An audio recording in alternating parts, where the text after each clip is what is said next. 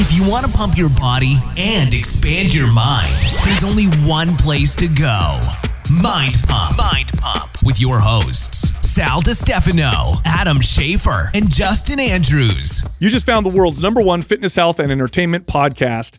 This is Mind Pump. Now, today's episode is a qua episode. That's how you pronounce Q and A. Qua. This is where we answered some questions. So at the end of this episode, or the back half, I should say, we did four fitness and health questions that were asked by listeners, just like you. But the way we open the episode is with a 53 minute intro where we talked about current events, scientific studies, talked about our lives, and we talked about some of our sponsors. So here's what went down in today's episode. We opened up by talking about more not always being better. This is one of the most difficult things to learn about working out. More is not always better. Then we talked about civil war among chimps. Yeah, when when some scientists actually observed a 40-year civil war with chimpanzees. That's kind of crazy. Confederate chimps. Then Adam talked about the Christmas tree that he brought home. Uh, that was massive. It was 15 feet tall. So told an interesting story how he got it in the house and got it up. I talked about the Friendsgiving uh, weekend that I had with some of my friends and family. Uh, got some cousins who have new babies as well. Got all the kids together. It was a good time. Then we talked about how bacon and pork prices have exploded. Bacon alone, 28% more expensive over the last 12 months. However, if you if you're signed up to Butcher Box that delivers meat directly to your door, eliminates middlemen, uh, not only are you not paying that higher prices, but right now, if you sign up, you can get a pack of bacon in every box for life as long as you sign up For with them. life, son. That's crazy. Everyone's charging more. They're giving away good bacon. Uh, if you're interested, check them out. Head over to butcherbox.com forward slash mind pump. Uh, and that's where you'll get that discount. Then I talked about a restaurant that I went to with my wife. It was a lot of fun. Justin and I talked about this Instagram page that he introduced me to called Vintage Cheese, but it's not about cheese. Yeah, rolled me under the bus. Then we talked about Tiger King Part Two, a disappointment. Then, then we brought up Felix Gray, uh, Glay, excuse me, Felix Gray blue light blocking glasses. By the way, are 15% off right now, uh, and I believe that sale ends December 2nd. Uh, they never put their glasses on sale. So if you're looking for stylish blue light blocking glasses that are effective, go check them out. Head over to felixgrayglasses.com. That's F E L I X G R A Y glasses.com forward slash mind pump to get uh, to check all that stuff out. Oh, by the way, the code for 15% off is everything 15. So everything and then the number 15 with no space. Then we got to the questions. Here's the first one. This person wants to know uh, what the benefits are of partial reps. Are they better than full reps? Like, what's the deal?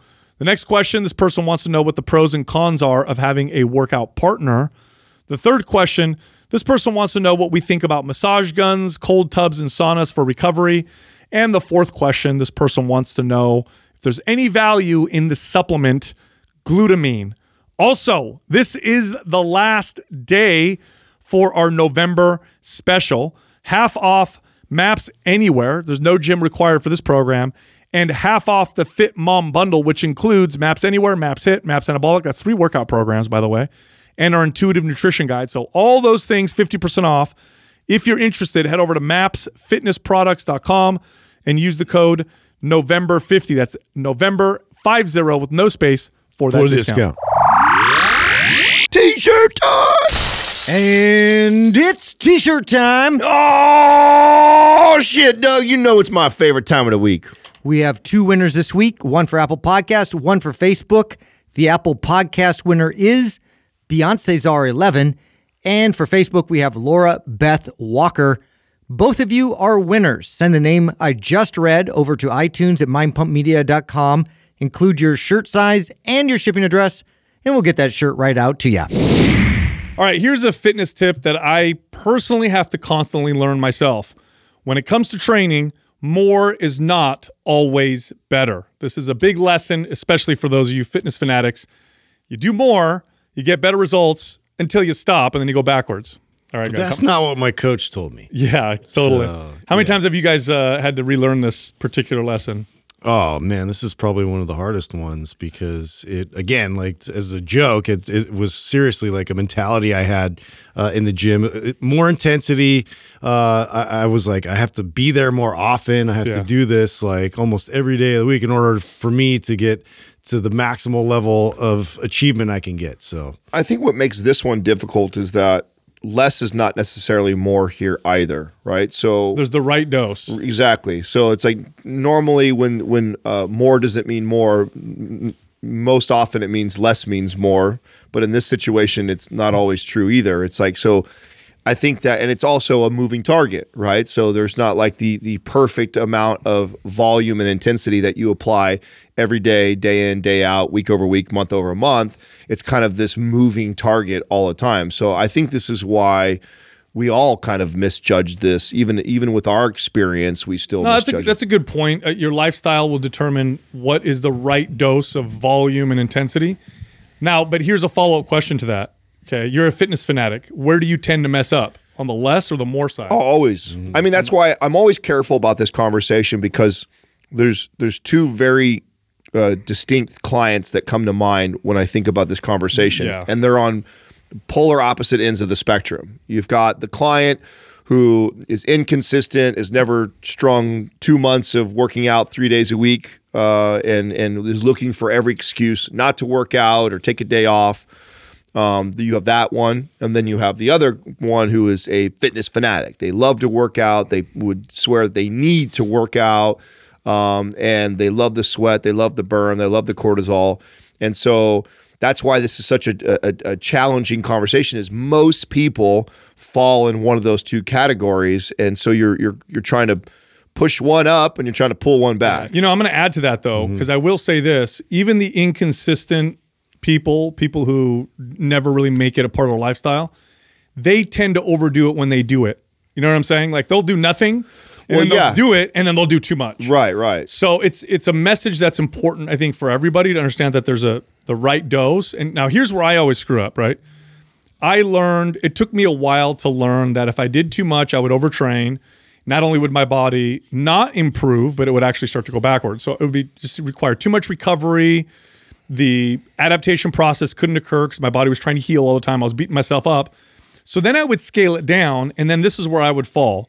There's this like maximum amount of volume and intensity that you can tolerate, and then there's the optimum amount of volume and intensity. And oftentimes the optimum amount is still less than what you can tolerate. Like I can work out, I can push the limit and not necessarily overtrain, but I'm going beyond what's necessary, which means I'm just slowing down my progress. And that's what I mess with now. It's like, oh, I think I could do more.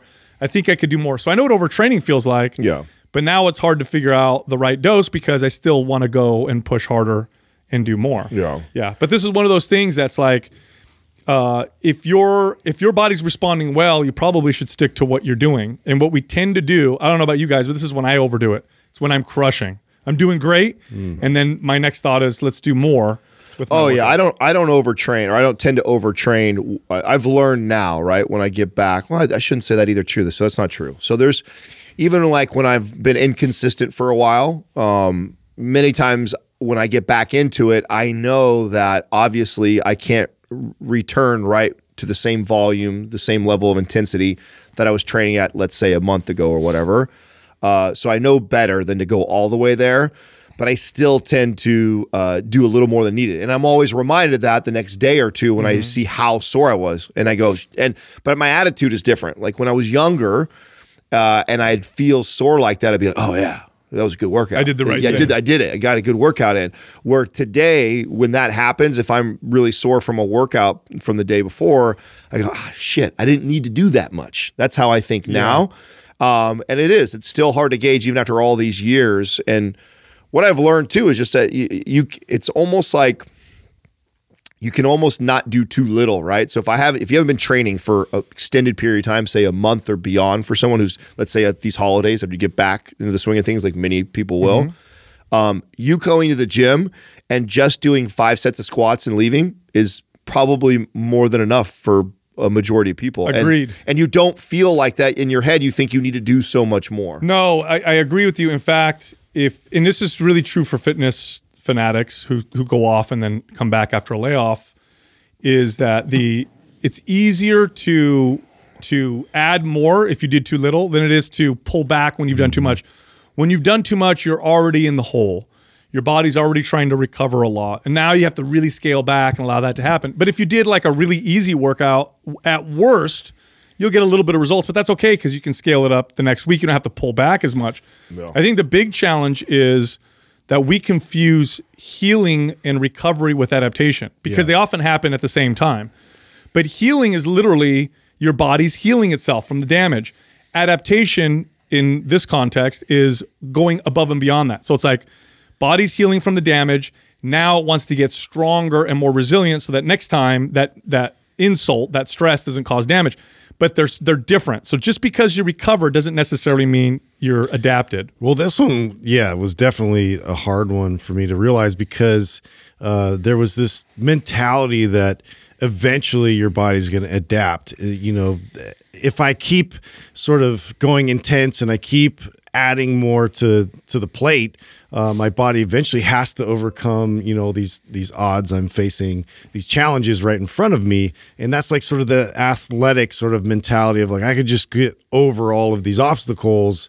Uh, you know, eventually, and so to, to keep adding it to me was always like, well, I could just bust through all of this, and, and on the other side of it, Yeah. uh, I'm going to be Hercules or whatever, right? But uh, there's such a smarter way to, to go about it where you find that that right dose where you know your body's going to recover and get you know uh, to a point where you're you're, you're going to be working with your body and you're going to see results happen and, you, and it's just going to be the snowball effect uh, if you pull back just a bit and find that sweet spot. I think a lot of that has to do with athletics. There's, um, I don't know if I want to say there's more room for error because you would think, oh, with the professional sports, that's not true. But you with with athletics, there's other adaptations that you're getting from quote unquote overtraining. Oh, mental. right? Yeah, mental discipline, And resiliency, work Yep. capacity, Right. Like, and that those uh, play in the favor of the athlete, regardless of your sport. It's hard to parse those out too. Right, Yeah, and, because and you so you're getting so you may not like you may not get uh, tremendous uh, uh, like increased speed or increased vertical or put on more muscle mass,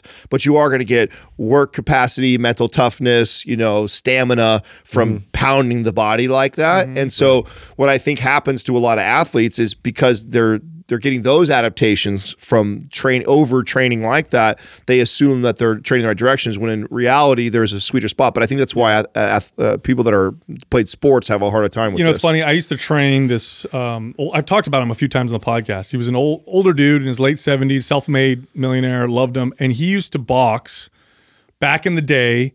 Um, he was from the East Coast, and then he coached boxers. So we would talk uh, the fight sports all the time. Those are really the only sports that I like to watch. So we had great conversations, and then we talked about heart. Right? You've always heard like boxers being referred to as some of them having a lot of heart. And what does that mean, right? They can take a beating, they stay in the fight, they're scrappy, they don't give up. And we would talk about the, how to train for heart. And he said, "You know what's funny, Sal? He goes, if you have if you're really in shape and you have a lot of stamina and endurance, you automatically have a lot more heart." I said, "That's a very good point." He said, "Oftentimes it's the more fit person that has more heart because he's not sitting there feeling like he's going to die." Right, He said, "Now, of course, it's also the mental aspect of it." Now, the reason why I'm bringing this up is you're right. You can train lots of mental fortitude by beating yourself up in the gym. But if you show up to your sport severely overtrained, you'd be as tough as you want to be. Your body breaks down, your body breaks down, and it doesn't really do you any good. So you have to be careful with balancing that out. But I do understand that. I know the military does that, for example. They don't yeah. They train people to get them fit, and then there's training that has nothing to do with improving your fitness. It's all about we got to make you tough and, fortitude. and Well, see what you're made of. And in a perfect world for athletes and even in the military or any case, like there's there's value in in training blocks of that. Totally. Right. So there's there's value in saying like, hey, this week, this is not about getting more weight up. This is not about us building any muscle. This is can you take it? Can you take the punishment I'm going to deliver to you for the next week? And that's going to transfer into game day mental fortitude. But then there's that, okay, we've trained that way now. Now let's also be more scientific with our approach on adding muscle, speed, agility, all these other things. But in terms of uh, more, uh, I mean, there is a way to apply that that's really effective for athletes, and that's ju- you just have to really manage your intensity uh, appropriately, and so that way you you can. Uh, I mean, it, it- it's everything you see see in practice, right? If I'm dribbling uh, and trying to get better at my my handles and my skills for basketball, you know, the more often you do that, the better. But in terms of like you know weight training, it's it's similar, but you have to make sure the load isn't too much. You have to make sure the stress isn't overbearing to where you're, now you're healing. Yes. But you know, practicing it constantly does uh, really propel you forward. No, dude, along those lines, y- there's lots of ways to add more, right? You can add more sets, you could add more frequency and total volume, or more intensity. I will say this with intensity if you manipulate your intensity, you can get away with a lot of frequency and volume. For example, I could take a very deconditioned person off the street, and with a really low intensity, I could train them every single day. Mm-hmm. Or I could give them a 15 minute workout where I, sm- I slam the intensity so high that I could probably send them to the hospital in a 15 minute workout. So, intensity is the one variable that I like to manipulate the most. So, if I increase the volume, I'll drop the intensity and then I can handle the volume. But if you go intense and high volume and all that stuff, Yeah. you're going to be totally You'll spinning your So, tires. Speaking of intense, you know what I read this morning? Crazy. I did not know this. So, did you guys know that? Okay, so you guys have heard of chimpanzees going to war with each other. Have you heard of this? Going Oh to yeah, war with each dude, other? they're brutal. Bro, so chimpanzees have been observed in nature because they have their you have you build they build their little clans. Yeah. And then they'll raid other clans and Like rip their faces off. violent, Yeah. bro, like terribly violent, like wars. Like, well, they tear them to pieces and kill the children. and They, it's just they eat the. I think they eat them. they'll eat them or drink their blood. It's crazy. Well, I did not know this, but there was a four year civil war between these two chimpanzee clans that was observed, I believe, in the 1970s. For four years? Wow. Four years. It started as one group, and I don't know what they call a group of chimp. Is it a congress? I think it's a congress, bunch of monkeys. Isn't that ironic? but anyway, it was. Is it that was- true? I believe That's so. Maybe Doug could look it up. Doug, Fact look check up that, A group of monkeys is a congress, I think, if I'm not mistaken. If it's not, Community. it should be. Community. That's some political, But it sounds political uh, joke that Congress South is probably better. Yeah, let's say Congress. It's actually Senate. no, that Congress does mean something with monkeys. Anyway, so these these Oh, a troop, a troop of monkeys. is called Uh, troop, yeah, a group of chimpanzees. Is this a troop? Anyway, Yeah. so this this huge troop of, of chimpanzees split off because one of them decided to become the alpha, and two of the other males didn't like it, so they fought, and then it, car- it ca- created this divide. And over the course of four years, these two chimpanzee groups would go to war and would raid each other and kill each other, and it was all observed and monitored Dude. so wild. And I read about some of the things that they saw. This woman who was a scientist, she's like, I would have nightmares after stuff that I would see. Like there was one case where one of them like killed the other one or something and was like drinking blood from its head. And it's like, this is like scary shit that chimps were doing. That's our closest relatives. If you Yeah. think about it. Really crazy. Yeah, that's insane. I had no Planet idea. of the Apes is already happening, I guess. Oh, Now, does it- while when we're you- all paying attention to our phones. And then you have the bonobos that just screw when you They just bang everybody. when you read stuff like that, does that give you um, more empathy towards the ridiculous human behavior that we tend to see on what other side? What other doesn't matter what side you are with a with a topic that's going on. Like, and then this has been a great year for this all this bullshit. right? I think it reminds uh, us how like that's still in our DNA. That's why. So that's my point, right? So if you if you if you subscribe to that, we evolved from these chimpanzees, right? That's our closest relative. That that's that's in, innate in us, right? So we have that's those are our natural behaviors, and over time we've evolved and we've become more civilized, but. You still have those deep down those tendencies, and so when you see people act out or act stupid or do these things that other people, oh my god, I can't believe that, or we take these sides, oh, oh I, I believe he's more right here, that person's more right there. A lot of this is just animal. I have two. There's two often sides of the coin that I'll fall on. Sometimes I'll look around and realize that mental illness is actually human. That's a part of the human condition. If you really think about the things that we do and then you try to apply logic to it, you realize that all of us are a bit mentally ill in that respect. Just all the stuff that we do. We make lots of decisions that don't make any sense. Like the things that we do that's bad for our health or how we, you know, we we get all our egos get inflamed and we say things that and if you really separate yourself, you're like, man, that's everything we do is oftentimes really dumb. But hmm. then on the flip side, when I read about primates and stuff like that, and you look at that, the fact that humans have created societies with hundreds of millions of people or billions of people, and we generally get along. We really do. Like we live in a city with millions of people. I could walk around the city, go to the store, and I really don't feel like I'm going to get assaulted. No one's going to kill me or steal anything from me. Pretty sure my kids are are safe at school right now. That's a bit of a miracle if you think about animals, right? That Yeah. So uh, one side I'm like proud of how we've done things, The other side I'm like, man, why are we so Dude, stupid? I think the problem is groups. It- Like anytime we start getting just like uh, together with too many people, Yeah, but there's a reason why we same always ideas. gravitate towards that. That's natural. it's tribal. It's, total- tribalism.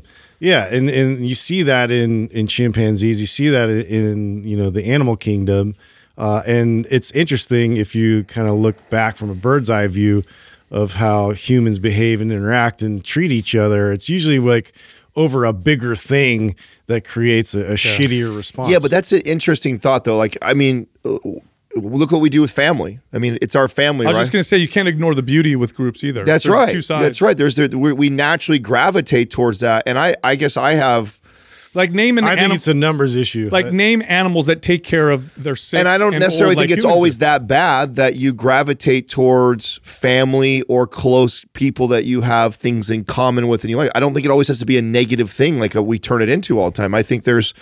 Uh, nothing wrong that there's a group of people over here that enjoy doing these types of things that I have no enjoyment and I gravitate towards a group of people over here who enjoy these things. You know what it is, bro? It's fire. Uh, okay, so when we discovered fire, seriously, no, no, no, I'm gonna tell you. No, I'm gonna give you the analogy right now. Okay, okay, let's hear it. Okay, fire has the ability to warm us, to provide us with safety, cook our food, transform society. Also, could burn us, kill us, be used in war. All those things, right?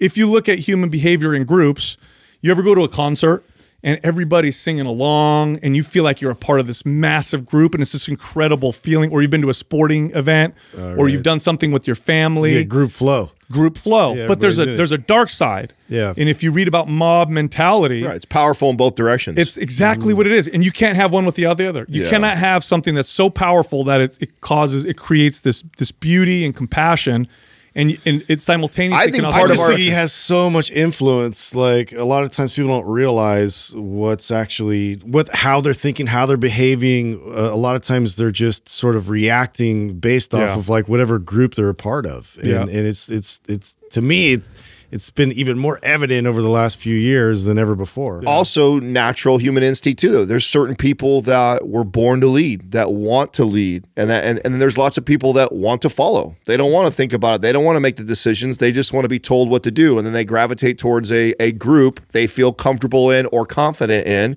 Right. and they don't want to make decisions. You they ever just read want to go along. You ever I mean, see- there's that. You ever read the studies on stuff like that? Like I can't remember what it was, but there's this predictable pattern where like there's there's a group of people and then there'll be that one person that like let's say like there's music playing and you're with a bunch of friends. Like, like there's 50 of you and you're all family and friends. And the music's playing and it's really good. And then there's always that one person is the first person to kind of be brave, stand up and start dancing. Mm-hmm. And I can't remember what they called that person, but let's just say that's the leader. He's the maverick. But then there has to be the second person for this to cause a trend. Right. And there's always that second or third person that steps up and does it also, and then everybody else starts to the follow. They- early adopters. that's what it is. Yeah. That's exactly what it is. So, and there's this whole pattern of, of human behavior with that where, Yeah. but then you look at mob mentality, which is very strange.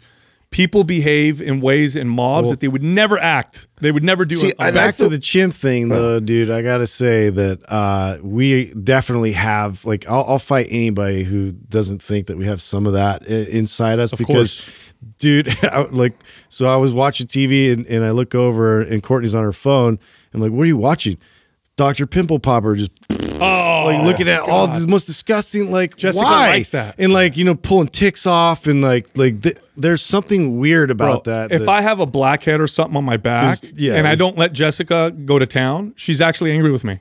Yeah. She'll get mad at me. And I'm like, why do you want to do that? That's disgusting. Exactly. That's Like, chimp. Tell me- tell me that's not chimp I tell her that too. I say, babe, that is your monkey instinct. So I think the answer I think the answer is is us instead of us trying to change this or deny it is to find a, find ways to uh, evolve and work with it opposed to you know Totally. like Yeah. denying that it's acknowledge it yeah acknowledge that it is part of uh, our, our past acknowledge that that's well, probably what we came from that it's there's probably a lot of natural instinct for you to act a certain way and that it takes a lot of discipline and self-awareness to be able to I agree. to be able to unpack that and go like, hmm, maybe I shouldn't act. I agree. way." You have to. We have to acknowledge these these biological uh, drivers before we can become aware of them and either embrace them or work in a way to where those biological drivers don't become destructive. Like, you know, someone cuts you off, you might have this biological drive to, you know, go beat someone up, right? But you're aware, like, oh, okay, I know where that come from. I'm not going to do it. And I'm using an easy one that everybody agrees with.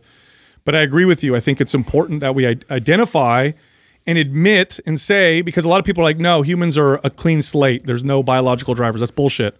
We're still animals, but we need to acknowledge Well, these biological drives and, and our instincts and then work around them. It's like the case that who were we talking to that was making that for monogamy?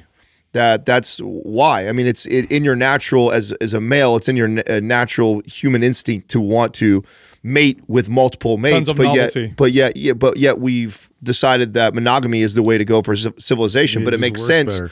Yeah, it works better for a society that you don't want to be at war and trying to kill each other in clans. Because if Right. if one or two guys was taking 15 or 20 if we were in a, in a group and there's 100 people in our entire clan half half men half women and three guys took a majority of all the women because of the they're most attractive the strongest whatever what ends up happening with all the rest they're going to try and overthrow or kill Yeah. right Yeah. so it, i mean so it makes sense that there that's natural i mean that's what i took from when when katrina and i read sex at dawn like there obviously there's some people that read that book and then said oh this is the way we're supposed to be and so that make an excuse for Yeah. you know, sleeping with everybody and saying that open relationships is the better way to go. What I took from that, or what her and I both took from that, was like, I think there was just a, a compassion for each other, especially I think for her, the way she looked at me as a man, that it's in my in my nature to want to do those things, and it takes effort and work for me to resist those not things to. and choose not Discipline. to. Yeah, yeah. Right. No, it's that discipline. It's I mean, it's no different than uh, ab- ab- abstaining from crappy food all the time or not just being lazy. It's the same thing. You know, historically, what has helped and this is just a fact, what has helped humans evolve in this direction are spiritual practices. Spiritual practices, this is what they do. And the more that we and I don't care what spiritual practice it is, uh, that's typically what they do. That's why they stick around for thousands of years. Is they help they allow us to evolve beyond these instincts to become better and work better together. Uh, but as we start to throw spiritual practices away, and we're going to see more and more people being like, "Oh, I can just Do you think that it's more of the the spiritual practice, or that it it provides a, a moral fabric for you? That's a big part. That's 100% part of it. I mean, I feel like it, that's like the that's like the main thing that I would think is that eh, otherwise, if if you don't eh, if you don't have morals, then why not steal? Why not cheat? Why not sleep with everybody? Why not do if everything's things? subjective, Right, that's right. humans are smart. I could sit here and make an argument for a lot of things. Right. I could sit here and say, "Oh, it you know, it's It's cool survival of the fittest. There's there's food at the grocery store. I'm just going to take it. Why not? Mm-hmm. Why not just take it? you Oh, know? no. People can I need it for argu- my I need it for my family and for them to be able to eat. yeah, why can't I sleep with that person? We like it. They like it. It doesn't matter if they're, you know, this person or that person or whatever, or, you know, I get it. That subjective nature, if everything's subjective, that can cause destruction because we're so smart that we can rationalize almost anything. But if you have objective, like, here's the rules, this is objective the way it is. Uh, that's always wrong, so let's not do that. This is probably the right thing to do. Then we tend to work better. Well, if you cohesively. don't do that, you're just going to get swept into whatever the culture and society tells you. Yep. Uh, you know, are the the moral uh, ideas of of the moment. And Totally. So it's that's all I'm seeing now. It's like these aren't even ideas. People are just making things up now. Uh, you know, to to, to create as the standard of morality. yeah, Well, let me tell you what's not smart. What'd you Buying a foot, 15 foot Christmas tree Bro, and that thinking, it's gonna be, thinking it's going to be no big Hold deal. on a second. You gotta explain this to me. So I see the picture. You have a big ass It truck. does it. The the pictures and the videos that I've sent family and friends, it does not do it justice until Bro, you that's actually. like a, that's like a tree that's in the forest that you look up at. the, my my ornaments are this big. So the ornaments that go on are So that, did you bring the chainsaw and, and no no no no. get So the- or what? so no no no no. This this tree's uh, Bro, that is- requires some planning to cut a tree like Yeah. that. So how big was it? Well, I'll not only that, mine. it's actually hard to find really as- like aesthetic 15 foot trees. Okay. You can find 10 footers, uh, eight footers all day long. Finding a 15, like this was shipped from Oregon, right? So I had to, the only reason why I even went early, right? So I broke all my rules. I've never done this before Thanksgiving. I called around and I'm looking for a pre cut 15 to 20 foot tree. Like we're going all Griswold style right this year, right? So I'm looking for that. The, and I went down the first day it opened because they only get like 15 of they ship them all the way from Oregon. They come down and then like like the biggest tree farm here in the Bay Area only gets like 15 to 20 of these trees. So I went down there as soon as they got them, so I could kind of have my pick and and figure out which one I wanted. Bro, Pl- like there's like squirrels in there. I mean, Actually, you do. You when you when you open it all up, there's like nest and crazy stuff like that. It's like, yeah, no, it was. I mean, the the the trunk of this motherfucker was every bit that big. how did you like, how did you move? that well, I don't. So I don't know what I said. First of all, it took five Mexicans to load it up in my truck. So, I mean, that's so you knew it was no deal. And that's. But I mean, I said that earlier. Someone was just like, "You can't say that's real. That's a compliment. That's not fucking racist, right there. That means it would take ten white guys to get it up oh on my truck. That's how crazy this thing was. Yeah. And I got. And when I get home, all I have is Katrina's seventy-something year old dad and her at the house. So it's just you three. so the three of us get it from my truck now. So you go you go went from you went from five to three Mexicans now. Yeah, that's exactly right. That's exactly right. So uh, we did we did get it. Boy, was it a it was a hell of a time. So I had You need like ropes and everything to kind of stabilize it. Like, and it and I had to get them at the at the tree farm to mount the stand on it, right? The- and the stand is you know every bit you know six feet, Yeah. you know six feet wide or Oh, what like that to support something like that. I had to tie it to my banister at the top of the stairwell, so just because I was scared to death, like this Yeah, thing you come down to on max or something like that. So it's on the stand, and then behind the tree, I have my stairwell, and I've got like s- s- strings attached to it just to make Matt, sure to that decorate it, That's what are you doing? Going up the stairs using ladder? uh, both. I so I have a 20 foot ladder plus stair on the hanging over the stairs, and oh man, it was. I tell you what, never again, That- never again. well, so let me ask you. So, how are you going to keep it from getting really dry? Because it's a bit early, isn't it? yeah, it's a little early. I mean, you it's it, it's kind of the thing that I'm so I'm. If you give them water every day like you're supposed to, they they'll they'll last. You know what you're going to pretty hate. What? when it's time to take it down. Oh, I, I'm Yeah. paying somebody hundred percent to do that. I am not after fucking with it like that. I will find somebody. because that was all day. Yeah. You were doing that thing all day. It was all day. It was scary. It was a headache. It was like, it was way more than I thought was going to be. Like in my head, like all I was really thinking was the height of it. And I'm like, okay, I, I've got 15 to, tw- I think I have 20 foot ceilings right there in that entryway. So I'm like, you know, it's somewhere between 15 to 20 feet is, is what I want. Um, and I and I and I have a huge like open front area, so I'm like I can get a, I know that's plenty of room for a tree, but this thing is so big that it like it comes all the way out to my stairwell, and you open the door, gotta get you're like a drone to drop the angel on top. dude, right? it's it, I, the the fake ones would have been way better. Way I, I, next year, it's I'll get a big tree again, but I'll buy a fake one uh, for that front because lugging that around, getting it up, like scary, difficult, no, no thanks. messy. Yeah, it was just way more than what I thought. Like I didn't think. it Now, was are you be that big. going? Now you got a massive tree. Are you to go like all out with all kinds? Are you to get like the big inflated Santa and the sleigh and all that stuff? Uh, I'm I'm less. I, I, we do we have a snowman and like a little welcome sign that will go out in the front. I don't do the outside that much. I like the inside done, and that's like selfish. I Mm. and like- you like it all uniform, right? So it's all. Well, you pick like two colors, three colors. yeah, yeah. What are they? Yeah, so we did black and white. Black and white. Yeah, we did. It. Never done that before, which is I really I've already done it. I've Yeah, because last year what'd you do? Blue, blue, and it was like silver and blue, or white and blue. I don't. I think last year I did the I did the sharks colors, then the sharks colors and red. Yeah, but I'm I have a weird thing about. I've told that on this podcast, haven't I? Have I talked about that before? My weird fetish with not having like a like a I like a Macy's tree. You know what I'm saying? Like the all uniform. Wait, how do you like a Macy's? What do you Christmas mean fetish? porn. You know, like no, no, no, no, no. Like Macy's is like you. You're the Macy's catalog. Where you Doug, putting you know the what I tree, mean, Adam? right? Yeah. Do you know what I mean by that? Like Yes. it's I mean, everything's uniform. There's like a color palette Yeah, that they It's use. not a bunch of type thing. Christmas colors. Yeah, It's which like that two so I colors. I grew up as a kid, which I and this is not a knock on families that love this. I just couldn't stand it as growing up. Like the we had like the popcorn strings Yeah. and then like you know the blinking lights on the bottom, then the still lights on the Those top. bubbly, like old school. Everything ones. Like had it was literally like what it was is you know mom brings the Christmas stuff out that we've had for twenty years, Yeah. and some stuff works, some do- It's doesn't. like Christmas exploded. Yeah, Yes, and there's like you know, ornaments from all of us as we grew The up through sleigh kids. with your dumb like first grade picture. Yes, on it. Yeah. she loves it, and I love that she loves I got it. that. But for me, like I'm particular about the way my house looks, and I got to look at this thing for a month and a half or whatever like that. Like I want it to to flow and look good. Oh, that's and- aw- well, that's awesome. It's a good. I mean, it's one of those. Was it type two fun? Right? You're gonna look back on this and remember. Yeah, I mean, now that it's up and it's all done, it's really cool. And people walk in, they're like, "Holy shit!" You know, so it's got the cool wow factor to it. Um, and I mean, imagine that big of a tree; it makes the whole house smell good.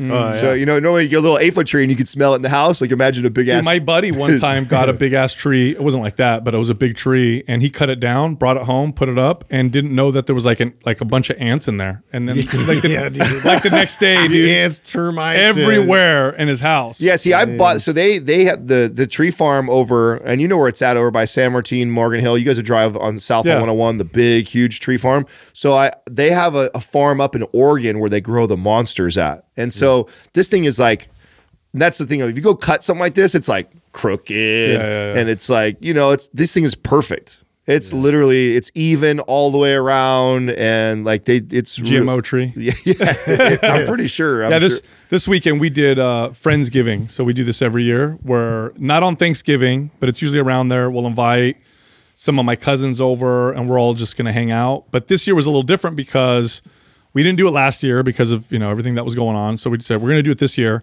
But now, so I have we had our son right. He's a year old.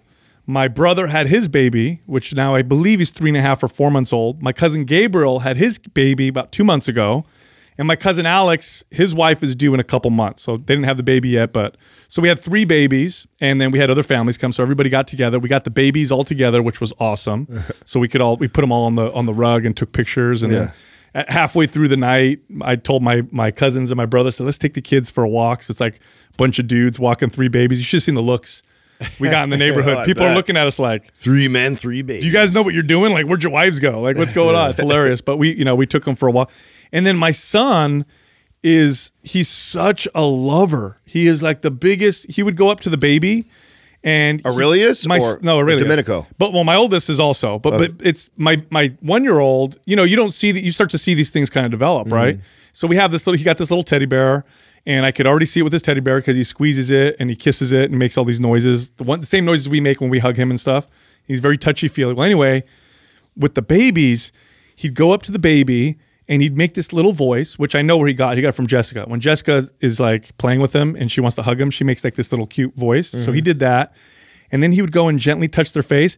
And then he'd go like this. He'd, he'd put his hands up to his own face and go, "Mm," like he wanted to squeeze the baby. So we videotaped the whole thing. It was Oh, so that's great. so adorable to see them all together. good. yeah, so we had a lot of fun and we're all hanging out. But it's nice because now we see like this next generation, you know, is going to be growing up, and it's just so it's so cool. Now, have you guys have you guys done your like getting your turkey and all stuff like that? Like, what's the? I hear everything's gone up, right? Oh, Everything's bro. like double the price, Prices- or one and a half times the price, or something. I know like that turkeys are fifty percent or something like that. I more heard a bunch of expensive. stuff has gone up. Yeah, I got one ahead of time to bring up. Yeah, because it's going to be crazy right now. Especially like uh, Courtney's already been trying to like gather stuff uh, because we're going to be cooking just for ourselves and like her sister. Like, and uh, we're supposed to have our whole family up there, but they're like sick and not being able to make it. Uh, but yeah, so the I guess the grocery stores have been crazy, like slammed, and and you know prices have been going. Isn't up. everything up right now? Well, so check this out, right? So pork, I believe bacon is twenty eight percent more expensive in the last twelve months. All pork products, beef is going up, turkey definitely, but yeah, pork is going up, and they say that it's probably not going to slow down.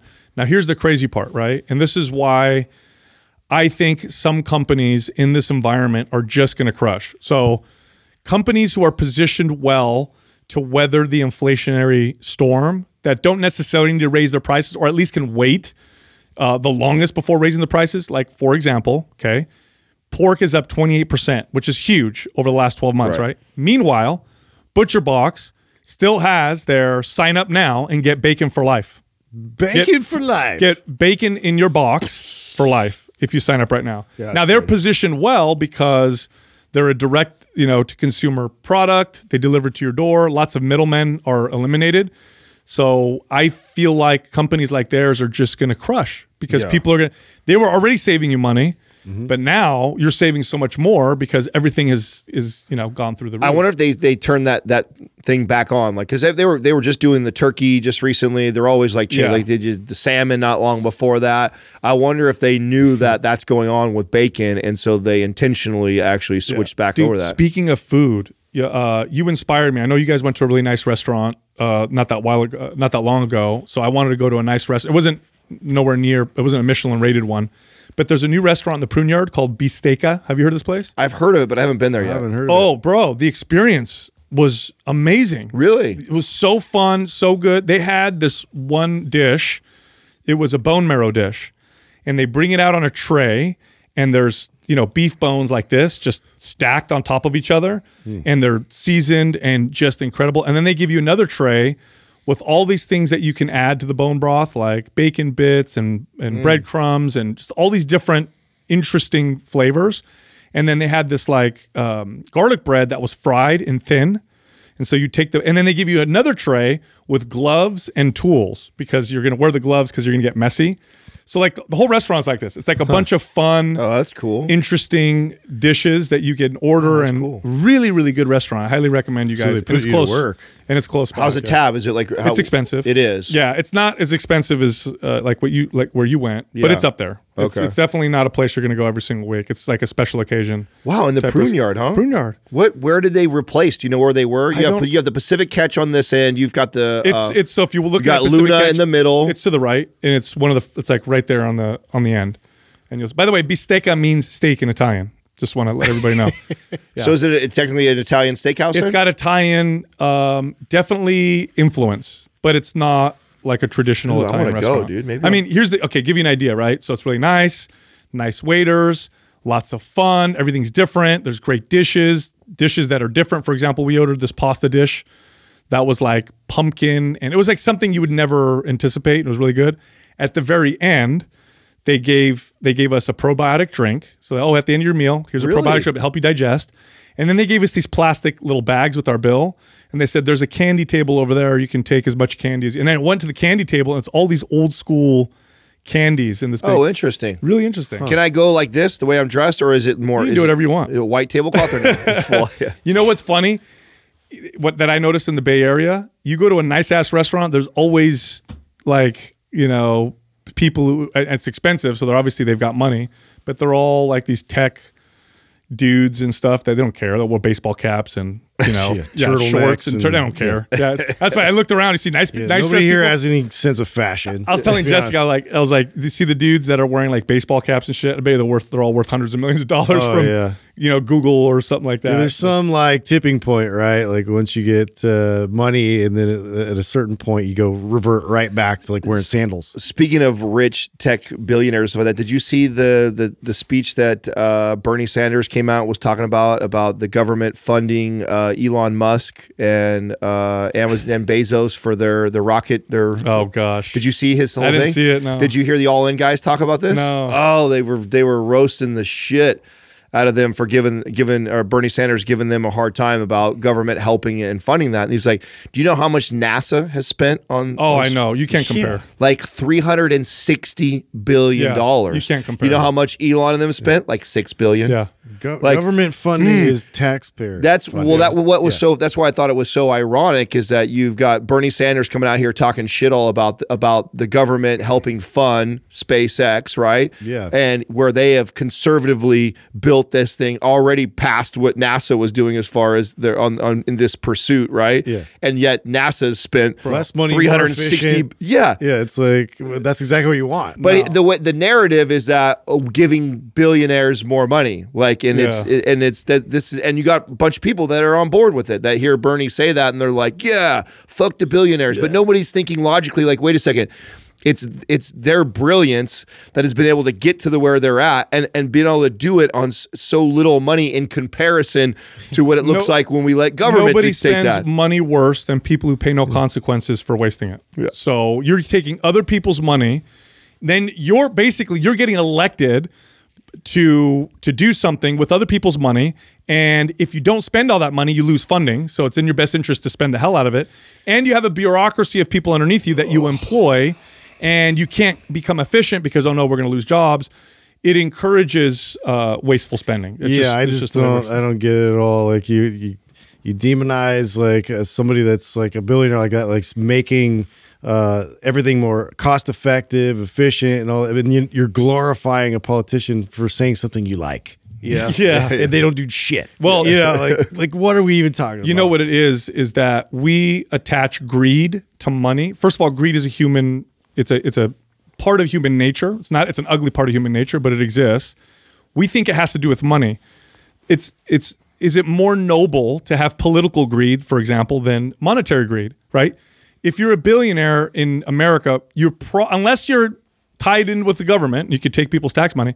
You probably made your billions, even if you're a greedy son of a bitch you were you made your billions because you did something that other people liked and gave you their money. Yeah. Right? Political greed, that's a whole different story. I mean, you twist and turn and you, you know, create narratives and do your thing. And so greed is greed and it's bad regardless, but uh, it doesn't disappear just because you take away just because someone's a billionaire and someone's a politician doesn't mean the politician isn't greedy because political greed can be Yeah. just as bad, if not worse. So, anyway, interesting stuff. Speaking of interesting stuff, Justin, that Instagram page that you uh, showed us, Are we gonna talk about this? Which one? Vintage- the cheese one? You're gonna share that, Bro. Oh my god, I thought that was like an inside thing just for us. I thought No? okay, Interesting to me. listen. well, oh my god, did you see like I came across the page because the name, right? Because it said cheese? Cheese. You're so dirty, bro. It's completely different. It's uh, yeah, it's like it's like old school kind of. It's like old school porn. Models. Uh, that well, it's on Instagram, so it's not going to show you. Oh my god, like that's like a fucking. Well, it's like- what does that mean? Instagram, eh, Instagram It's like '60s style and like It's cool older, stuff. too. Hey, think of the and irony of that though. Instagram today is way more provocative than than the Playboy was when we were kids. Like, Probably. What do you mean probably? Well, For maybe sure. not. We were Playboy. kids in the '80s. Playboy showed. All I know is they look like they're having a lot more fun back then. So that's why well, it's so what it does. It shows like pinups and like, but it, all, it doesn't just show that. It shows like classic ads and weird stuff and Yeah.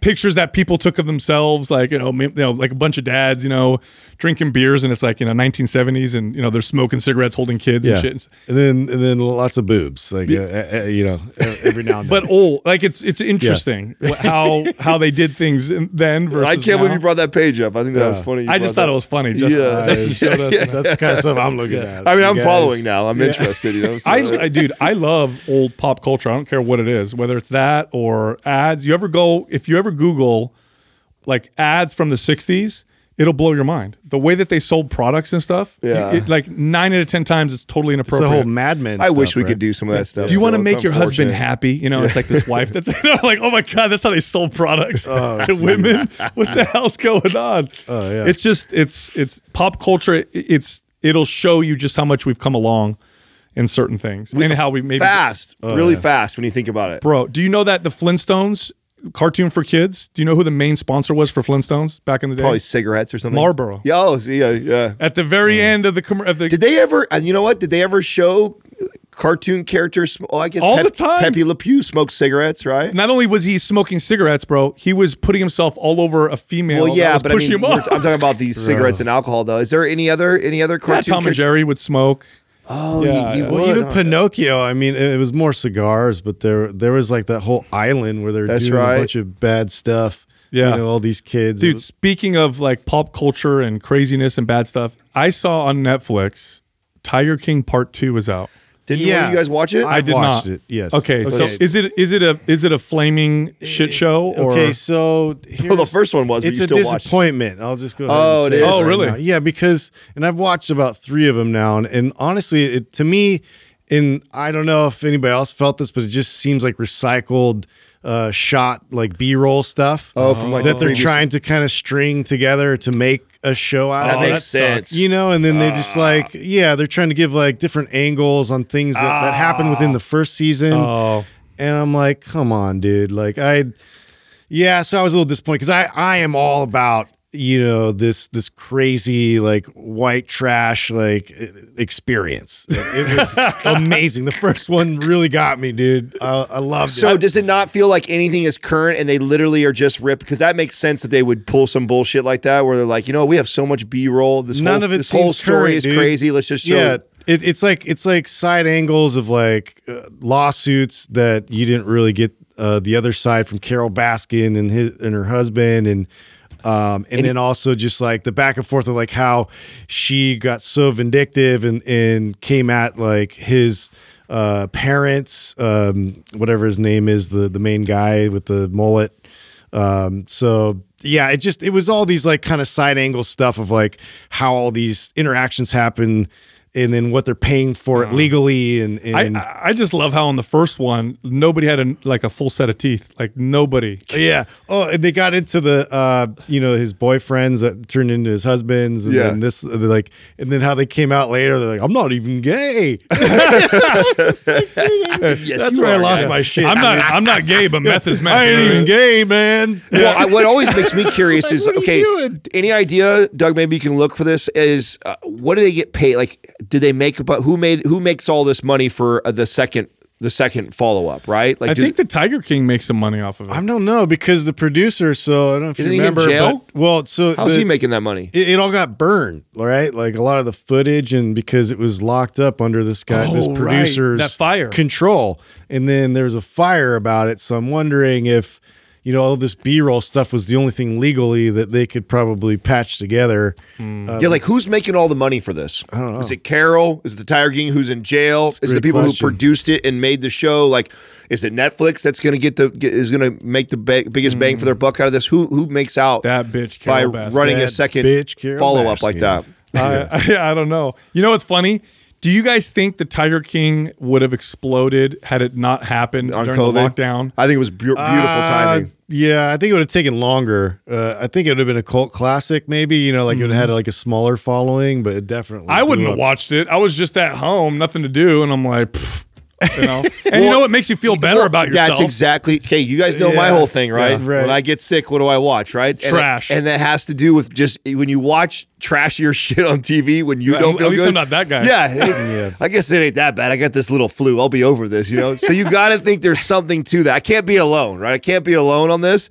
And you got all you got millions of people stuck in their home from COVID and stuff like that. You got to think that what a per that's like the home run. That's like makes the home run. I feel like the movie. timing was. Uh, No, I don't think they planned it, right? I think it just it got. I think he got lucky that it, it came out that. But I agree with you too, though, Justin. That regardless, it's a crazy enough story that it eventually would have gone viral and enough people would have shared it. Yeah. But I definitely think that COVID accelerated that. Yeah, for you sure. don't, you don't want to feel down on yourself and then watch like this amazing story of some super successful, motivated. Yeah. You know, he's like, oh man, I'm I'm I feel worse. well, dude, I remember like in 2020, there was a whole period of I don't know, it was like four to five months where uh, it finally got to the point where everybody's watched everything that Yep. was out, and that there was nothing new, and it was like we were all just dry of Dude, any kind of content, and then that came out. I We tell you, like, oh. I tell you, no. The best was when uh, when Adam first became a dad. There was like that three or four month period where he literally watched every. Oh, I know. He was reporting to us like every every Hey, documentary, He burnt, he like burned holes in I his Felix believe it. Gray glasses Oh, because he was watching so much that you were just. and Oh, he would always my come in God, and, and you talk about something you watched, and I'm Oh. like,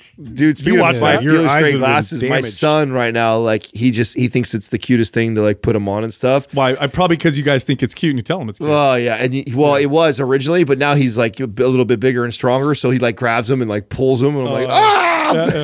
I have a pair that literally they look like this now, Oh, where, no. where he's bent. Speaking shirt. of Felix Gray, I think they're still running. Doug, are they still running their their Black Friday or whatever sale that's going on? Yeah, through December 2nd, 15% off. Everything. they never do They don't. They don't Yeah, do they sales. never do 'em. They don't. No, they don't do any of that stuff. Your your son, too good for that. Your boy's a big kid, man. He's so tall. He's yeah, he's lanking out a little bit. I mean, this is the first time you guys have been with him in a while, right? When he came down here the other Every day. time I see him, he looks like he He's grew like starting a half an to, inch. to say a bunch of new words. Huh? Yeah, so now he's like uh he just randomly will say like a word now. Like it's and it, you'll like we're starting to get him to to say it again too. So we're definitely like moving into it. And I'm like kind of torn, right? I was waiting for this moment like, oh, I can't wait to have a conversation with him, but then there's that part where you're probably going to miss him not being able to communicate and talk and then the, the, this phase that we're in right now. Bro, so. you just wait. You literally, you just wait because so Facebook does this thing where it, it'll say like five years ago, ten years ago today, or whatever. Yeah, yeah. It destroys me. I, my daughter just turned twelve, and a post comes up, and it's like you know, uh, you know, eight years ago today, and it's this. My daughter was this little tiny kid, and I wrote a story about something she said to me. Like in that story, I wrote that I told her, I said, "Oh my God, honey, you're so." She was like four or five. Like you're gonna be before you know it, you're going to be a teenager. Like you're growing so fast. And she goes, I'll always be your daughter, Papa. Yeah. And then now she here she is. 12 I years feel old like that's what one she of the thinks I'm a big. you know dork. we so we talk so much shit about Facebook and how shitty Facebook is, but that's where uh, that's their home run to me. Like that's the part. think that, of the history that they'll own, right? That's All what- that stuff. That's They- why I think I think your own timeline. the future of like funeral homes is going to look different. I don't know why I'm waiting for someone to really disrupt that because how cool we're not far. I mean, it- it's got another maybe 20, 40 years. it'll maybe just tops. show Facebook Yeah. posts You- you throughout get- the years. Yeah, just I'm imagine if waiting you for could a virtual. Uh, what do you call those? Where like a hologram, where you know you're talking to them. Just imagine how cool that would be to be able to go. I mean, we've got the tech now. If you've got that much content, video content, both audio, visual, written content for people, the type of, you know, per like you could totally put a hologram that communicates and interacts with you. And imagine if that was like you know what though? That'd be a I'll t- trip. you know what though? So it does that. It'll pop up old posts, and ni- like I'd say fifty percent of the time I cringe because Yeah. it's twelve years ago, and I say something that I think is profound to my hundred family members, and I read it and I'm like, oh, what was I? Why? Why would I even write? Oh yeah, that? but I don't think of I think of it more like the like all the videos that you're gonna have and the written content that you're gonna have when you pass, say, you know, 40 years plus from now or whatever, right? So you you pass 80s. Yeah, so or plus I said, Okay. right? So you live to good. 90, 100, 100. And your kids will be able, I think, to be able to go to the funeral home and like hit a digital button and be able to see a hologram version of you and interact with it. Hmm. And they'll be able to use all of that, all the photos, the memories, the things that you say, you don't Well, say. we've, we've been on thousands and thousands of hours of podcasts, so they Yeah. could very easily take your voice and your ideas and piece together. And all the think that's- nuances, yeah, they could piece together and and create some kind of weird like AI version of us easily. Oh, and I wonder I've how much. that. How much? This is a random question. I wonder if Doug can figure this one out. What? How much depression is related to a death? Oh. How Oh. many people suffer from depression because they lost a spouse or they lost a mother or a father? Oh, yeah. So imagine how how how much that's going to help in in, in regards help to that. bring closure, maybe. yeah, I, I, imagine you you Bring up a hologram of Adam at your funeral. Hey, everybody, thanks for coming to my funeral. Real quick, there's a 20% discount code uh, if you go to. oh, there's Adam. There he is. That's good old Adam. Hanging out, you know? you got me. Yeah, you son of a bitch. You got me. Yeah, again. there's Felix Gray glasses under everybody's uh, chair. I prepared for this. Put those on because we're gonna play this video with a lot of blue light. When I say block it, block it off. Uh, I just think that I think it's I think we're not far from that, and we're starting to see that with things like, uh, you know, Facebook and their memories, and I, I think that's really Well, you remember what was that Black Mirror episode? Was it Black Mirror? Maybe something Well, else. where- Westworld had a little bit of that towards the you know Did the they? latest season. Yeah. where they had in your ear it was like like therapy. yeah. Um, and, and it was somebody that you knew from the past or whatever. Well, That's what really made me with. think that way was watching that. I remember that episode and going like, "Wow, we're really not that far off from that being a reality, especially for people like us who have this much content. Like, what Yes. what topic have we not talked about and you not heard my and you response? could create a personality. Yes. Uh, you know what movie showed this perfectly in the 80s? Superman. When he goes and he builds his little he goes remember he goes to the North Pole or whatever and he throws that crystal and, and it creates his little base or whatever. Yeah. And then he puts those crystals in and it's his dad and he's asking his dad's question, but his dad's dead. So it's like Yeah. it's a compilation of his dad's ideas and whatever can give him a Fortress device. of Solitude. Yeah, imagine that, right? So I could be like, man, I wonder what Justin would say right now. you know? Yeah. Yeah. Stop being a little bit. I'm gonna make "Ah, that's everybody wear definitely Justin." bracelets. You know? WWJD. Hey, real quick, before we get to the rest of the show, you got to check out LivOn Supplements. These are some of the, this is one of the only supplement companies that focuses on the delivery process. So here's the deal. Oftentimes you take supplements, they go into your digestive system, you destroy them, and then you pee them out. So you get expensive urine. Nothing actually gets to the tissues of your body that you want to improve from these supplements. Well, not with LivOn. Live On uses some pretty interesting technology, liposomal technology, in fact, to get these particular compounds to your system. For example, they have a form of, glu- of uh, glutathione that your body actually utilizes. This is a very important a- antioxidant for your liver and your entire body, great for the immune system. They have all kinds of other products. Go check them out. I like their B complex as well. Great, great product. Right now, if you head over to livonlabs.com forward slash mind pump. You can get any one product and get a sample pack of all six of their other products for free, which is pretty cool. So it's the best way to absorb your vitamins and nutrients. Again, this is one of the only places I get those particular supplements from LivOn Labs. All right, here comes the rest of the show. First question is from Robert Bowers one. What are your thoughts on partial reps versus full range of motion for hypertrophy? Okay, so head to head, if you were to compare, and they've done this in lots of studies, right? Partial repetitions to full reps. The full reps build more muscle and build greater strength along a greater continuum. In other words, strength is relatively specific, right? So if I squat in within six inches, I'll get a little carryover of strength uh, at the eight inch mark and nine inch mark and 10 inch mark, but it starts to fade the further away I get from that range that I train within. So full ranges of motion gives you broader strength and also builds more muscle. Studies again, they show this. But are there is there value to partial reps? Yes, there is. You can use partial reps in ways to increase intensity and volume, but really should be saved uh, for advanced lifters. I don't think this is really anything that the average person should utilize in their training. I think they should always focus on full ranges uh, of motion.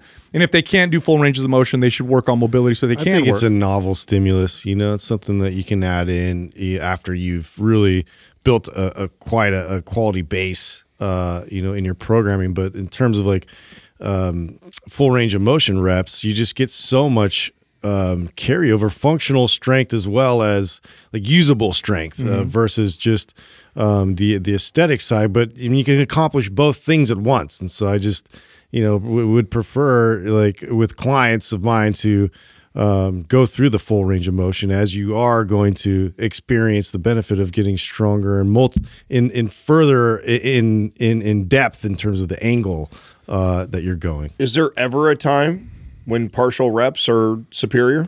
I would say um, in specific ways, like, okay, uh, I go to failure and I'm trying to add even more intensity. Well, I can't do another rep, or at least another full rep.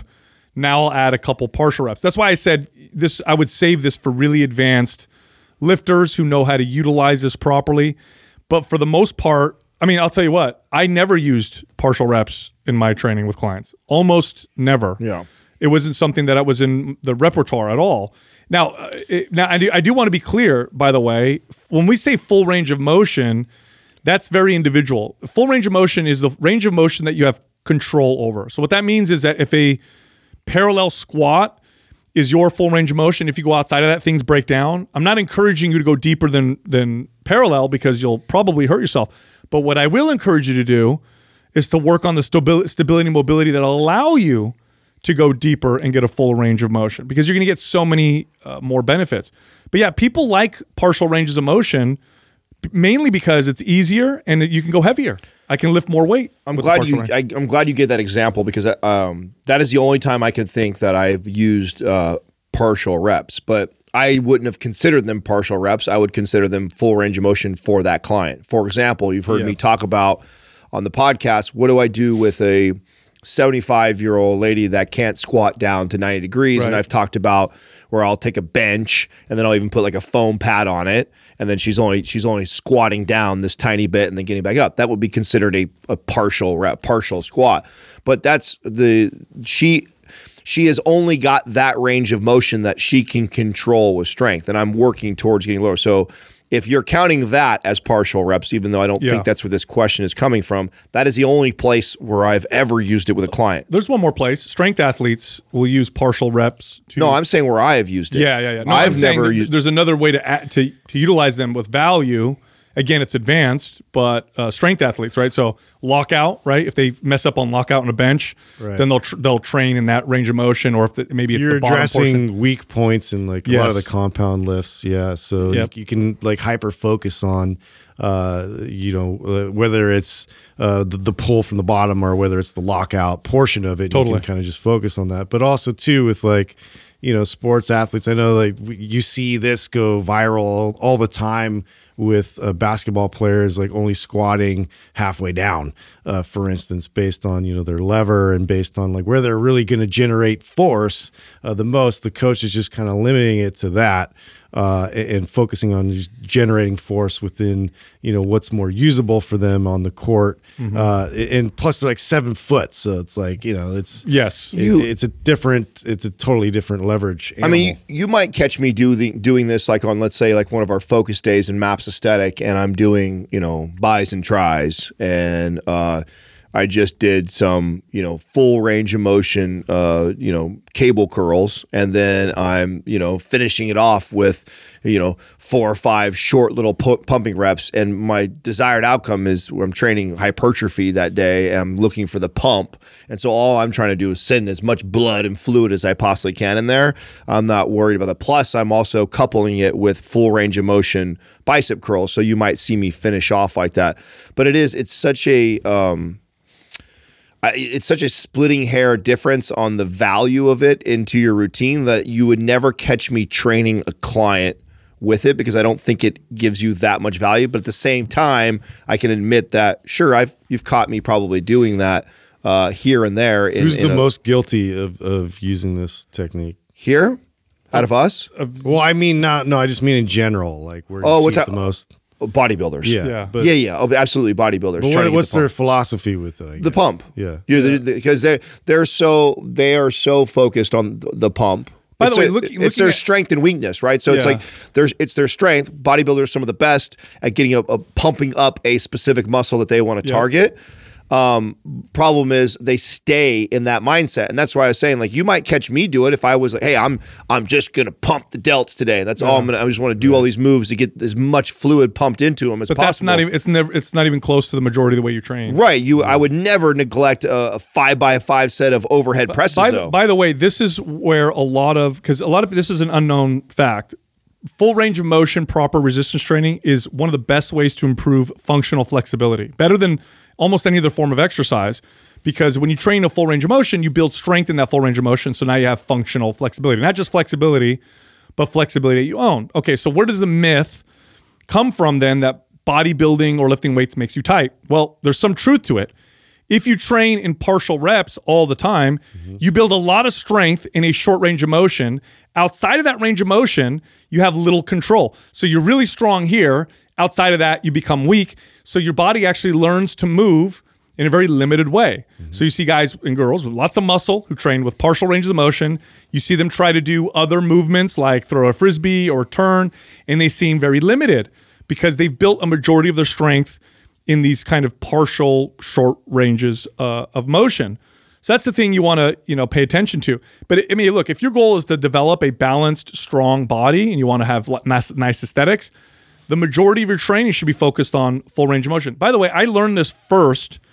Be- when I first learned this, it was because my certifications told me to train in partial ranges of motion. No joke. Like my first certification told me, don't allow your clients uh, to come down below 90 degrees on a bench press, or don't let your clients come down below 90 degrees on a shoulder press. Right. That's what I learned in my certifications, and the the justification was, oh, muscle activation is the same, and it's more too dangerous to go lower. And I remember when I broke out of that, mm-hmm. I got better results. My clients got better results, and then I realized these certifications really are just trying to mitigate risk as much as possible. So they're going to give you the subpar way of training, thinking that trainers are too dumb to apply it properly. So here, let's just do this. It's totally safe. But it was it was terrible. I remember learning that and going, why afterwards being like, why'd they teach me that? It sent me back like a couple a of lot of times, yeah, too, it was interesting because going 90 degrees or like just above, it's like a lot of times you don't even get that real glute activation yet. Oh, on a squat? you get No. depth. It's Yep. like, and you don't realize that till you actually work on that. So, yeah, that that was always something I would battle was the certifications just limiting uh, ranges of motion because it's a safety thing for them. Next question is from I am Sofa King Awesome. Good yeah. job, everybody. what are the pros and cons of having a workout partner? Uh, mostly cons. Yeah. You know what though?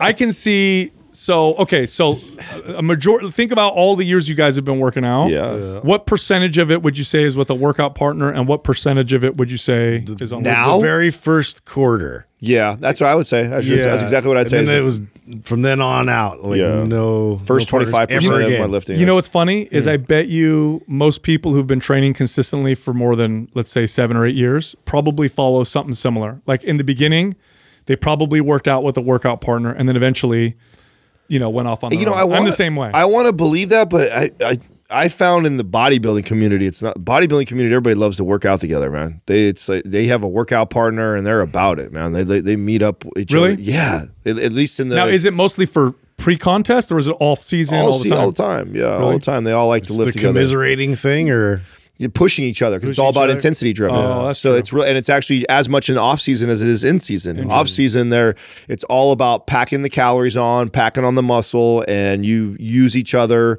to pump each other up and and I'll, get tell- after. I'll tell you the pros and cons Yeah. for me personally. So pros, it- first off, depends on the workout partner. But if I work out with the right workout partner, it'll help me stay on track and stay away from my ego because sometimes my ego makes me do exercises that I probably shouldn't at that moment. I should. Did you just do. say that the workout partner helps you not?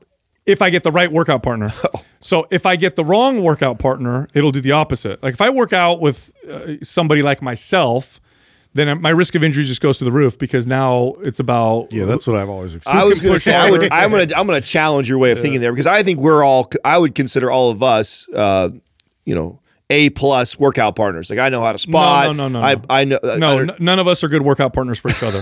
Not for each other.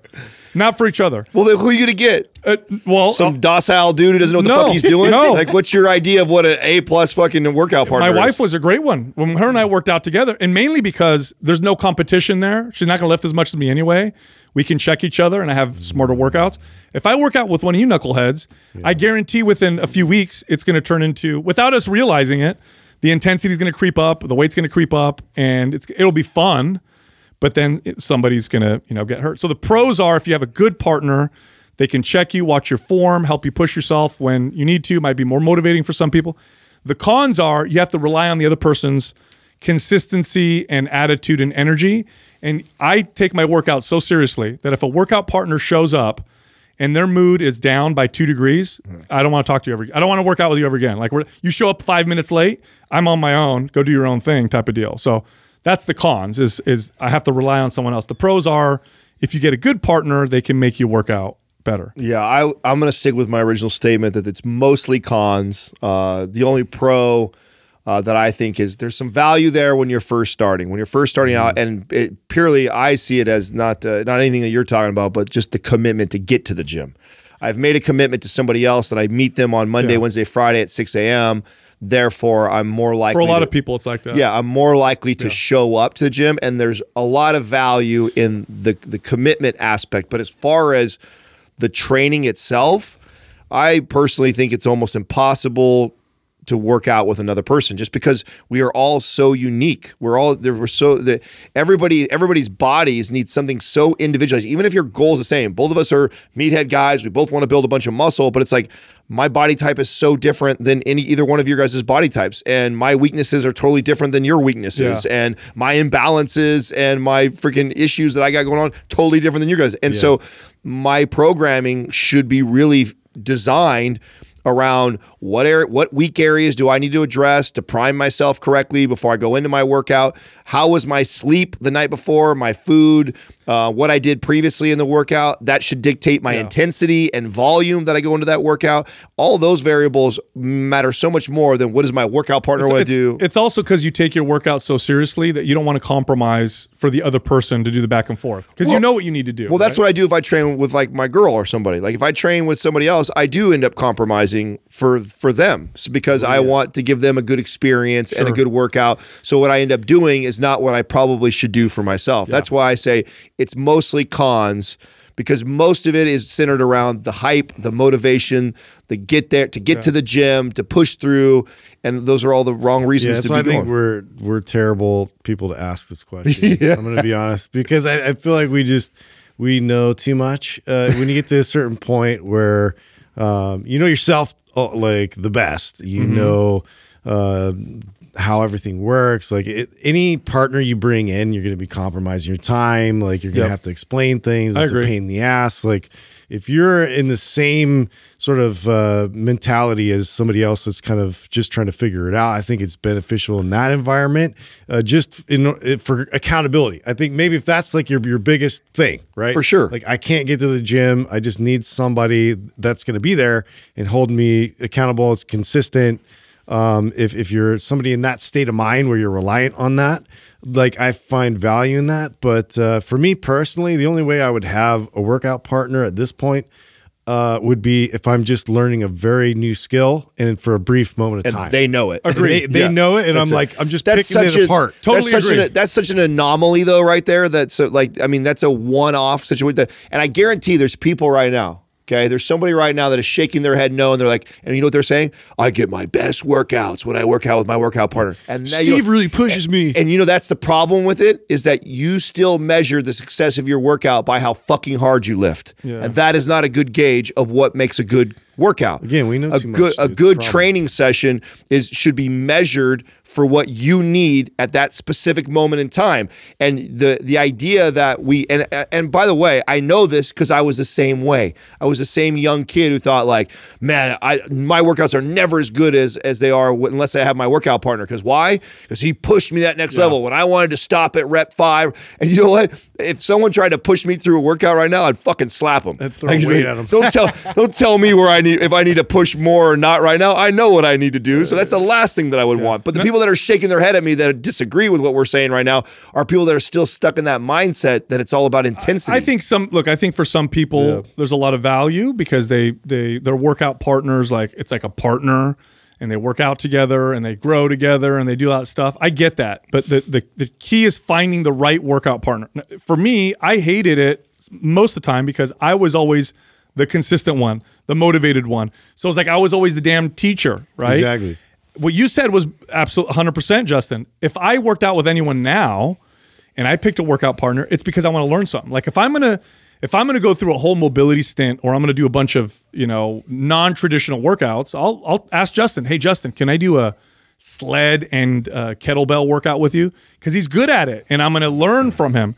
But otherwise, uh, I mean, not really. But in the past, in the past, I mean, I've had a, a few good workout partners. I, I think I it's thought- always one sided. It's never equal. Usually. right? It- always. If thi- you're in, in that point it is. situation, the guy who's teaching you, you are making out. that- right. He's get, he's getting the shit in the stick. Yeah. If you're listening to this right now and you're you have a trainer friend who you work out with, well, yeah, guess what? You get you are. That's a good idea for you to Buy keep him a that- nice Christmas yeah, Yeah, keep that workout partner because your workouts are probably better Yeah. because you have a professional that's working out with you. But guess what? His is probably suffering. Somebody is uh, someone's getting the shit in the and, stick. all- and uh, here's the other thing. Now, as I've done this for so long, now my workouts are so meditative and, you know, for lack of a better term, spiritual experience for me. I go in there, I shut off, I do my thing. Mm-hmm. I don't want to talk to somebody else or be worried about, oh, it's your turn or take the weight off or change this. I'm doing my own thing. I'm in my own space, not talking to anybody unless I choose to. If I have a workout partner there, it's like, I, oh, okay, I got to go, you know, got to do my thing, got to talk to them. So it'd have to be really somebody special to work out with. order we like working out around you guys, just not like with. Dude, I tell you, listen, I say, okay, I say we're all terrible workout partners for each other because of whatever. We've all worked out at the same time many times. We never, I think we've only worked out together like at three times. yeah, like less than years. less than a handful for sure. Yeah, but but we're usually working out at the same time. Yeah, and that I think that's great. So, and that's where I'm like, there's there is a way to the thing that I thought was the only real pro is the whole meeting there. So hey, I'm all for having a person to help commit you. and then do after that. you're done, get a get a meal. You or meet something each together. yeah, like like hey, I'll meet you at the gym, holding each other accountable, and then you guys do your thing, and then you meet back. And maybe some days you both happen to be like, oh, it's a light, easy day. I'm not going to train really hard. Oh, me too. or I one had to get- exercise. Hey, let me jump. Oh, over. Yeah. I'm hitting those all. jump yeah, in that's cool. whatever, Like, but- I and that's actually how Katrina and I work out that way. So Katrina and I, if we train at the gym together, we do not train together. It's like she has things that she knows that she needs to accomplish. She's normally running one of the MAPS programs. I have my my handful of things that I want to accomplish. Now, sometimes they intersect. Sometimes, oh, you're squatting on today. Oh, I'm squatting too. We'll go share the, the rack together and we'll work out. That's our working out together. Yeah. But it's not me pushing the and driving her intensity or her motivating me to do whatever or telling me let's go here. It's like I just don't see a lot of value in it unless you're pretty pretty new. Next question is from McConnell816. What are your thoughts on massage guns, cold tubs, and saunas for recovery? So, all those three things I'm going to put in the same category as supplements. So, what I mean by that is hmm. let's change the question. What are your thoughts on supplements for recovery? Supplements are maybe 2% of diet and sleep and how you train in terms of recovery. Same thing with these things.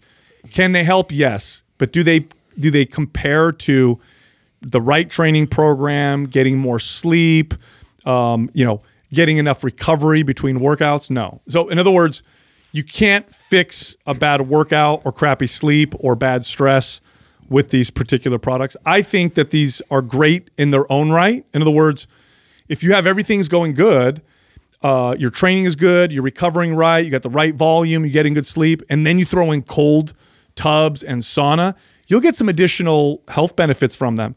But I see too many people try to make up for overtraining or poor sleep or whatever with these devices and tools and techniques and think, oh, this is going to fix everything. It's not. It's not going to fix anything. No, I mean I like the idea of kind of like com- let's go down this like path of comparing it to supplements. Um, because I, I can get down with that because when you talk about percentage wise as far as the the pie chart of what Yeah. uh, you know dictates a successful training program as far as recovery and all that stuff like that it would fall in a similar category as supplements now my only thing that i challenge that is that supplements what i don't like about supplements now they're, they're cheaper you know like you, a bottle of creatine is much cheaper than a massage gun or a cold tub but the nice thing about those things is once you own them you have them. You have them. You could use them as many times. Like supplements, I feel like it's like this. I've probably spent more money on supplements combined total over my lifetime than eat. I could own. Sure. I could have my own sauna, my own all those things in my house, and have it forever to use that other people can use and get lots of value in. Um, so I prefer. I think to me those are more valuable than supplements are. Uh, especially since I, I think these are just a more natural process of trying to get your body to speed up its recovery. Um, but they're also it's also a tool, and when used inappropriately and not correctly, it, you don't get a You lot. know of the value value is with these? The value of these things is to add them to a good routine, a good diet, and a good sleep schedule and good stress management. Like, it, I've done this before where I'm like, oh, I'm a little overtrained. I'm going to add these things in thinking it's going to fix everything. It doesn't. But when I add them to a good system, it does enhance things a little bit. Like sauna does have health benefits. There's lots of studies that show that, but it's not this huge recovery tool.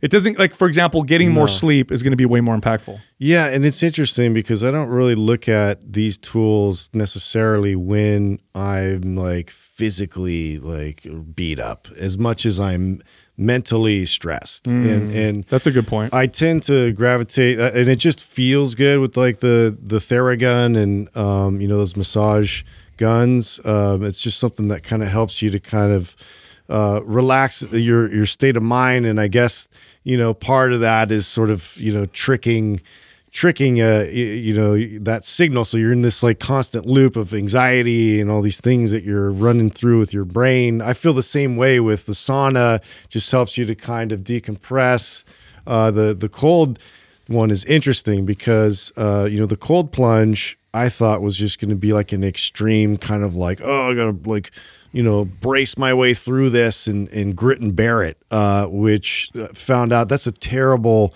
uh, uh, way to approach it, and that was something that is actually part of the protocol. Is you got to learn to not do that, and and you you don't feel as much pain and anguish, uh, which is a whole value in itself in terms of battling all this like anxiety and everything else. Because that's usually my go-to is to uh, brace, bear down, and then you end up like pushing it down. You keep it, and, and it just stays with you, and it just gets worse.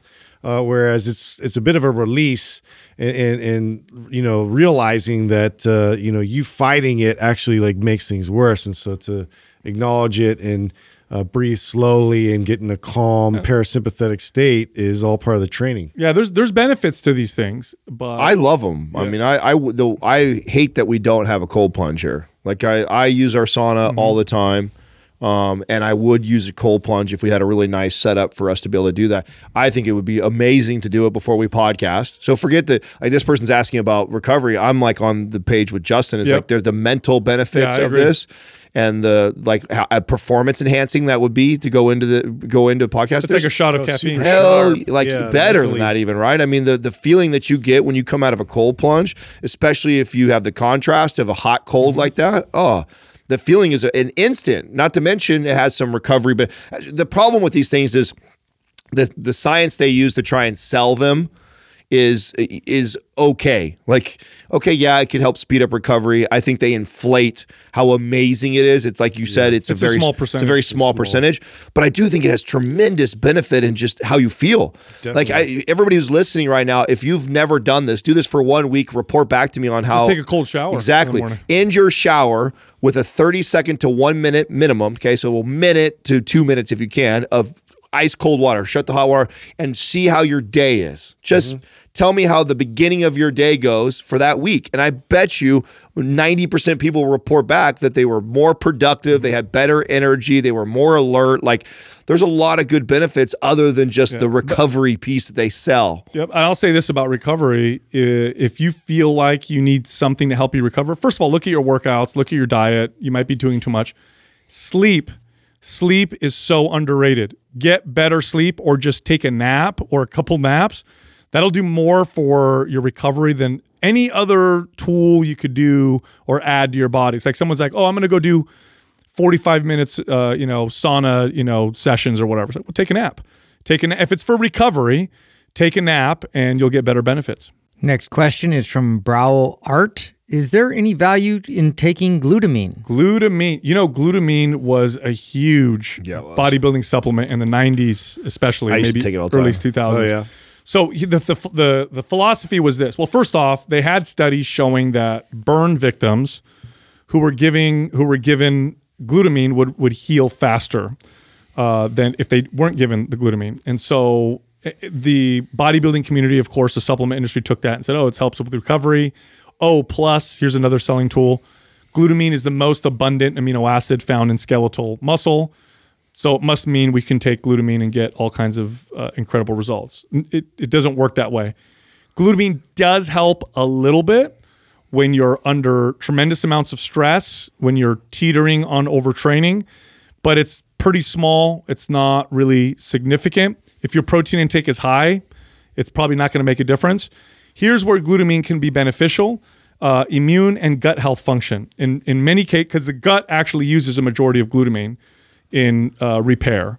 So what you find now is glutamine is more of a gut health immune supplement than it is for bodybuilding. Yeah, but is that, is, that, is that all canceled if you're taking either a, a BCAA already or you're taking a protein shake or you're hitting BCA adequate protein? Not BCAA because those are uh, three other amino acids. But if you took a Oh, that's right. Glutamine is not in the in the BCAA. no, it's not that- even essential. It's, That's it's a right. n- non-essential amino acid. But if you took, if you uh, had, for example, in in in gut health and immune studies, they find that whey protein is beneficial. Whey protein is naturally high in glutamine and the branched chain amino acids. So would it give you the same results? I would probably say yes. Here's where amino acids get kind of interesting, especially like the branched chain amino acids and glutamine. If your protein intake is low, then you may benefit. So who would I have supplement with amino acids? Vegans. Always. My as as a trainer, when I had vegan clients, uh, because it, was pretty rare that they could get their protein up pretty high unless they supplemented with protein.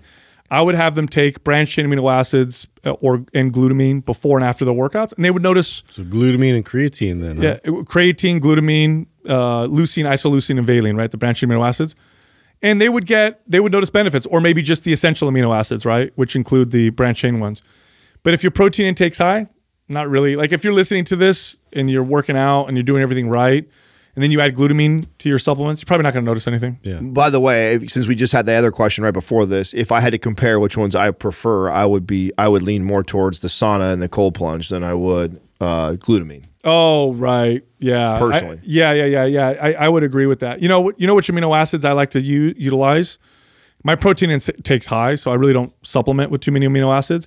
But I do like theanine on an empty stomach with caffeine. That's a totally different uh, thing, though. Oh yeah. You got me to fall in love with that. I really like that. Yeah, but other than that, um, amino acids, you know, if your protein intake's high, not tons of value. If it's low, then you can find some interesting things with individual amino acids, you know, happening. By the way, you can take too many, by the way. like too many branched amino acids can cause reductions in serotonin because Right. of the way they compete. depressed, right? I've heard. Yeah, because they compete with the production of uh, of serotonin uh, with tryptophan, I think, which is part of that creation.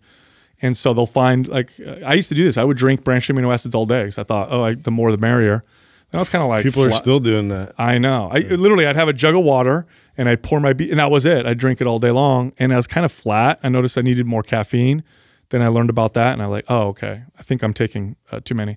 Look, if you like our information, head over to mindpumpfree.com and check out all of our guides. We have guides that can help you with almost any fitness goal. You can also find all of us on Instagram. So Justin is at Mind Pump Justin, I'm at Mind Pump Sal, and Adam is at Mind Pump Adam. Thank you for listening to Mind Pump. If your goal is to build and shape your body, dramatically improve your health and energy, and maximize your overall performance, check out our discounted RGB Super Bundle at mindpumpmedia.com. The RGB Super Bundle includes MAPS Anabolic, MAPS Performance, and MAPS Aesthetic. Nine months of phased expert exercise programming designed by Sal, Adam, and Justin to systematically transform the way your body looks, feels, and performs. With detailed workout blueprints and over 200 videos, the RGB Super Bundle is like having Sal, Adam, and Justin as your own personal trainers, but at a fraction of the price. The RGB Super Bundle has a full 30 day money back guarantee, and you can get it now plus other valuable free resources at mindpumpmedia.com.